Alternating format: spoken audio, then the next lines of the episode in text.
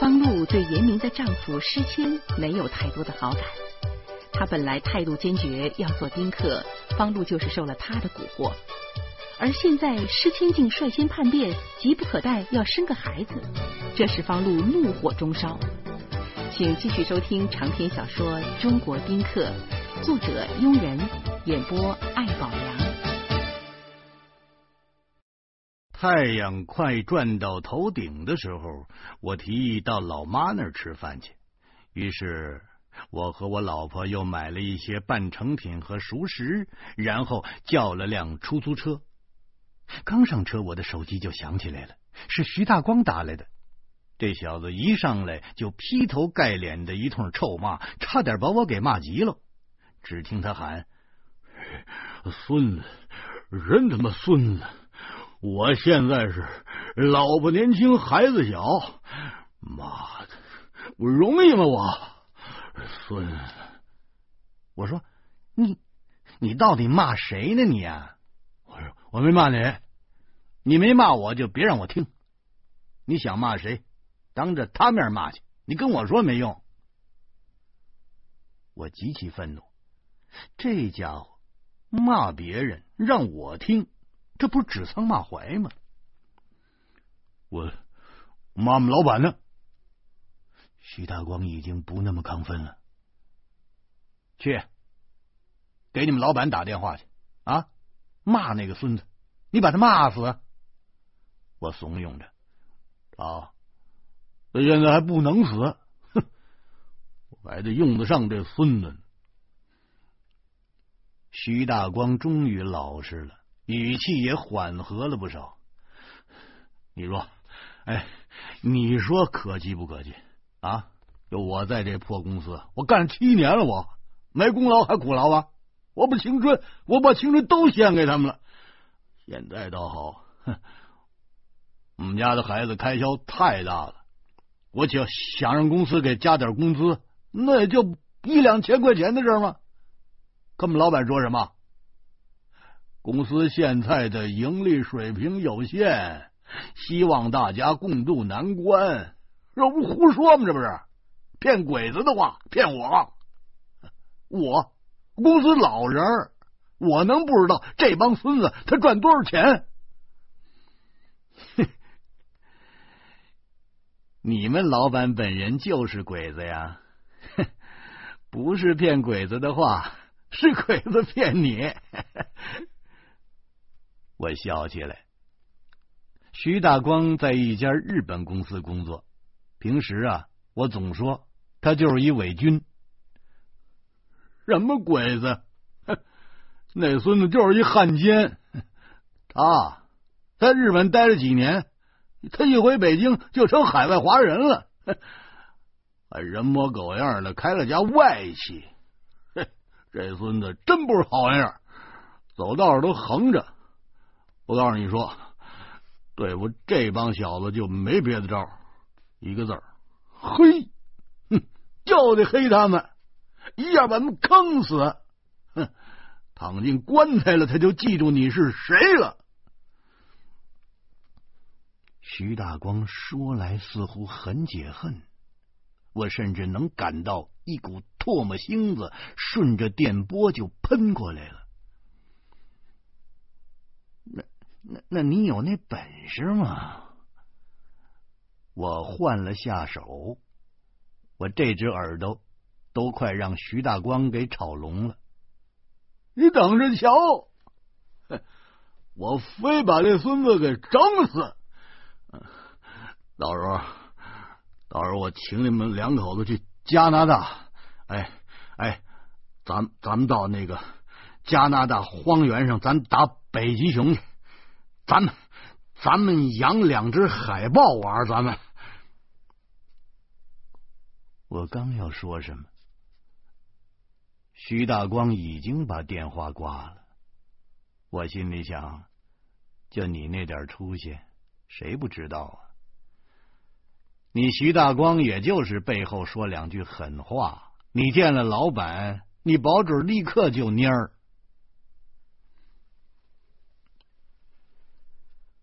自从父亲去世之后，老妈一直过单独的日子，掐指算来，已经快十年了。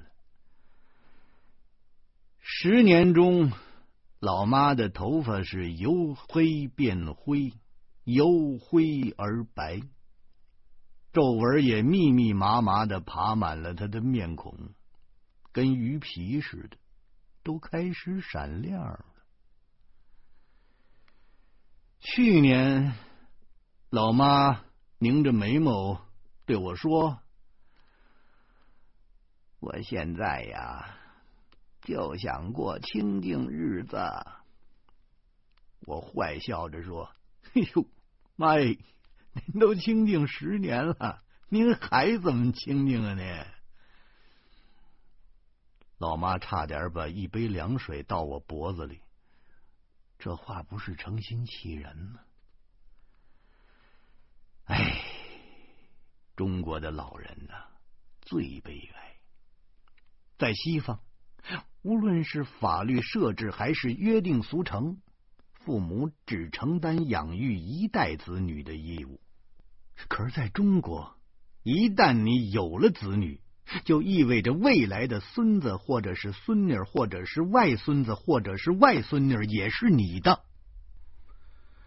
父母要是撒手不管，那罪过就大了。那绝对是天怨人怒，不得安生，死后都能成了别人的画伴。我父亲去世之前，二老就担负着养育方叔的责任。大哥是甩手掌柜的，根本不管。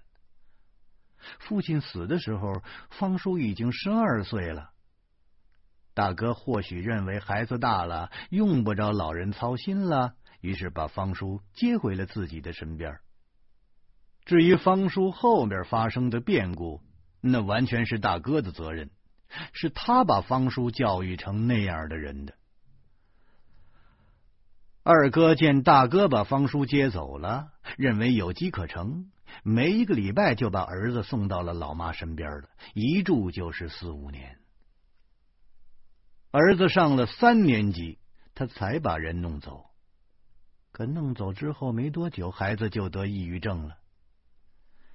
再之后就是方志，豆豆三岁之前一直是由老妈看管的。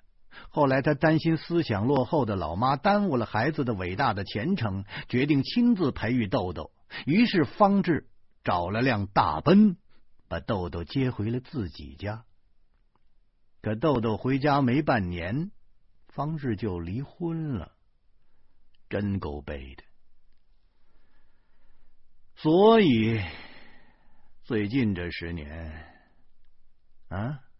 是老妈这辈子对全人类贡献最大的十年，她连续培养了三个孩子，全是别人的。如今呢，老妈是一根黑头发都没有了。我和老婆到家的时候，老妈已经把饭桌摆上了，看到我们俩又买了不少熟食，老妈的脸立刻就耷拉下来。我就没法说你们俩，不要孩子也就算了，还不知道省钱，你们将来老了怎么办？我实在是懒得跟老妈理论，跟他说什么呀？搞不好又得吵一顿。还是老婆有耐心，他搂着老妈的肩膀说：“妈，您放心，等方露啊，再写个四五十本小说。”那国家就得养着我们了，到时候我们就是想死，那国家还不同意呢。老妈瞪了我一眼，嘴唇动了动，没出声。我知道，老妈那意思是你们放屁呢。我们仨人开始吃饭了，吃到一半，老妈忽然放下筷子。忘了跟你们说了，今儿晚上啊，我要去四川，已经买了票了。啊，去我表弟那儿啊？我问。我妈呀，有个弟弟，一直住在成都，据说现在生活条件好了。这一好呢，亲戚们就想走动走动，舅舅便以表弟的名义向老妈发出了邀请，一请就是十年。可老妈一直为孩子所累，现在老妈终于有时间赴约了。老妈说：“你舅舅啊，让我去成都住一阵子。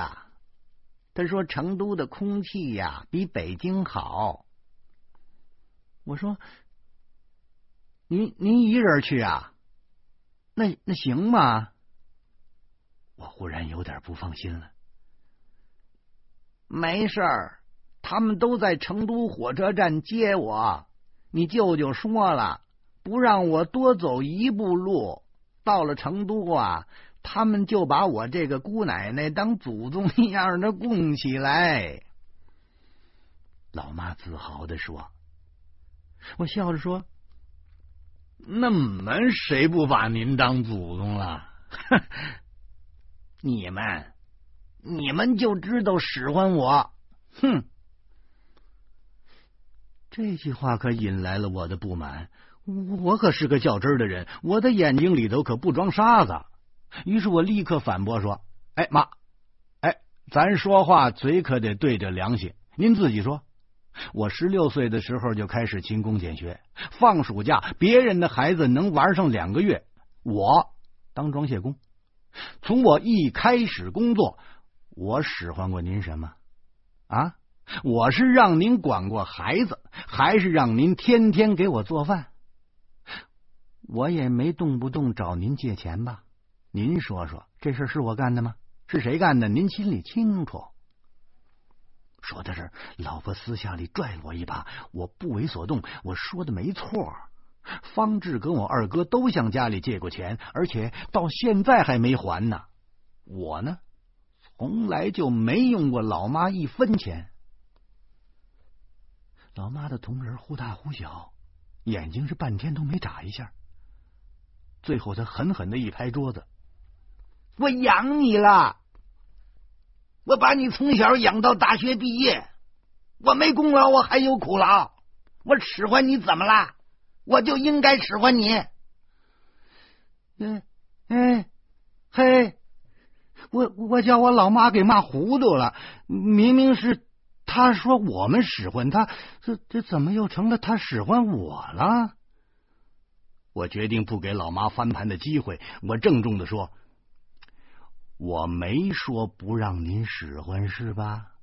我是说，您别动不动就说我使唤您，那不是我干的事儿，您别弄混喽。”老妈也知道自己理亏，但她不甘心失败的命运，她哼哼着说：“嗯嗯，你们哥几个，哼嗯，没一个好东西。”老婆扑哧一声笑出来了，我虎着脸说：“你笑什么你啊笑？”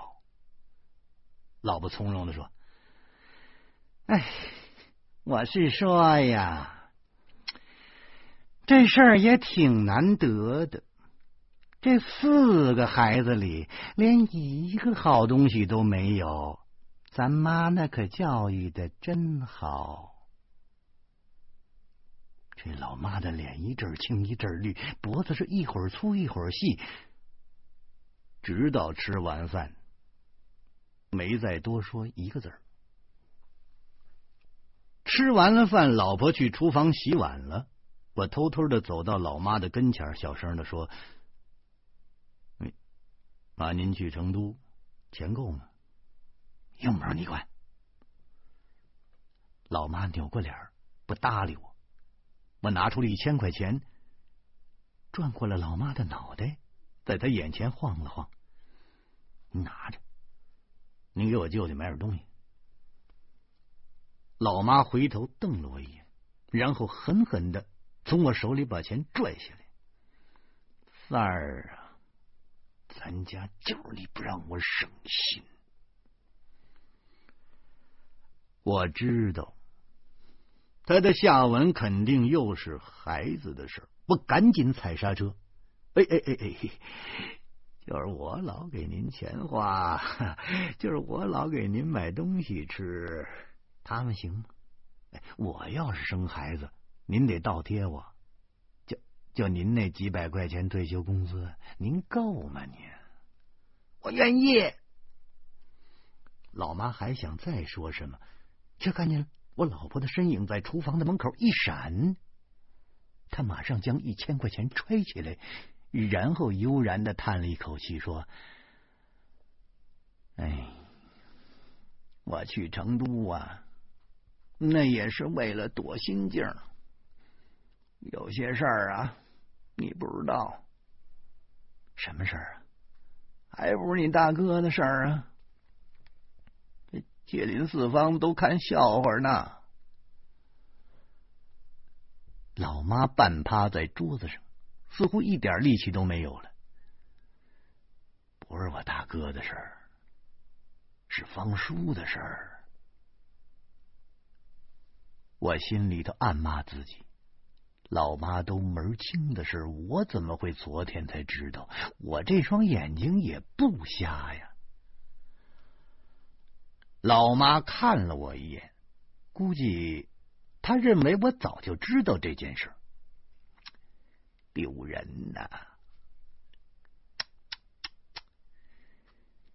咱家八辈子没出过这种事儿啊！啊，人家谁不拿咱家的事儿当个乐啊？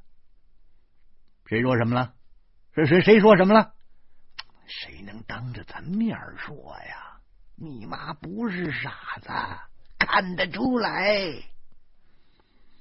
哎，去成都吧，散散心。我跟老妈对坐着，谁都不知道该说什么了。不一会儿，老婆从厨房里晃出来了。我决定改变话题，我大大咧咧的说。哎，太阳打西边出来了嘿！方志昨天找我喝酒了嘿，您说新鲜不新鲜？老妈立刻瞪着眼睛说：“嗯嗯，原来他昨天是跟你喝的酒啊！啊，这怎么了？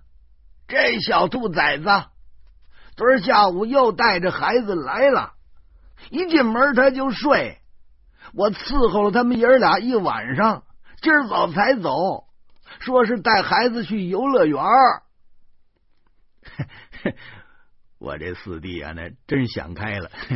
您瞧，都带孩子去游乐园了，好，好。四弟方志满脑子望子成龙，总是带着孩子在文学班、绘画班。音乐班、体育班，在这些班里转悠。有一次，我跟他说：“这孩子的天性是玩儿，别把几岁的孩子弄成小老头。”这四弟竟然瞪着眼睛，一副你不懂的架势。玩儿，他现在是玩了，是美了，将来怎么办呢？嗯，不能让孩子输在起跑线上啊！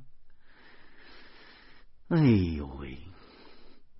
当时我跟我老婆惊得差点把自己这个舌头给咬下来，他居然听信广告里头的东西。老妈却不放心的说：“我呀，是怕他在外边再喝多喽。”哼。我老婆说：“您放心吧，妈，那游乐园的过山车上都有安全带呢，喝多了也掉不下来。”老妈忽然盯着我说：“你四弟呀，这两天不对劲儿，为什么呀？”说到这儿，我觉得呀，这个人岁数一大。多少就都有点神经质。哎，老妈叹息了一声，接着说：“不知道，不知道，可我就是觉得不对劲儿。哎呀，你说我这心里头吧，就老是七上八下的。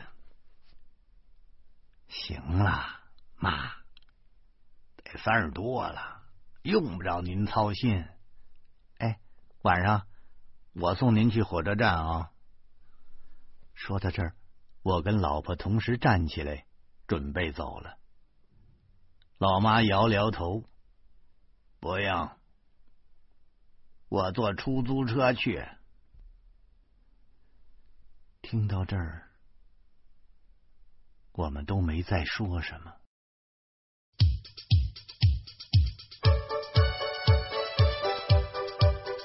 然老妈的不满让方露心中郁闷，但方露和老婆对自己目前的生活状况十分满意。从周围人那里，他们得到了太多要孩子的教训，他们决定丁克到底。然而，四弟的宝贝儿子豆豆却突然不由分说的闯进了他们的生活。欢迎您在明天同一时间继续收听长篇小说《中国丁克》。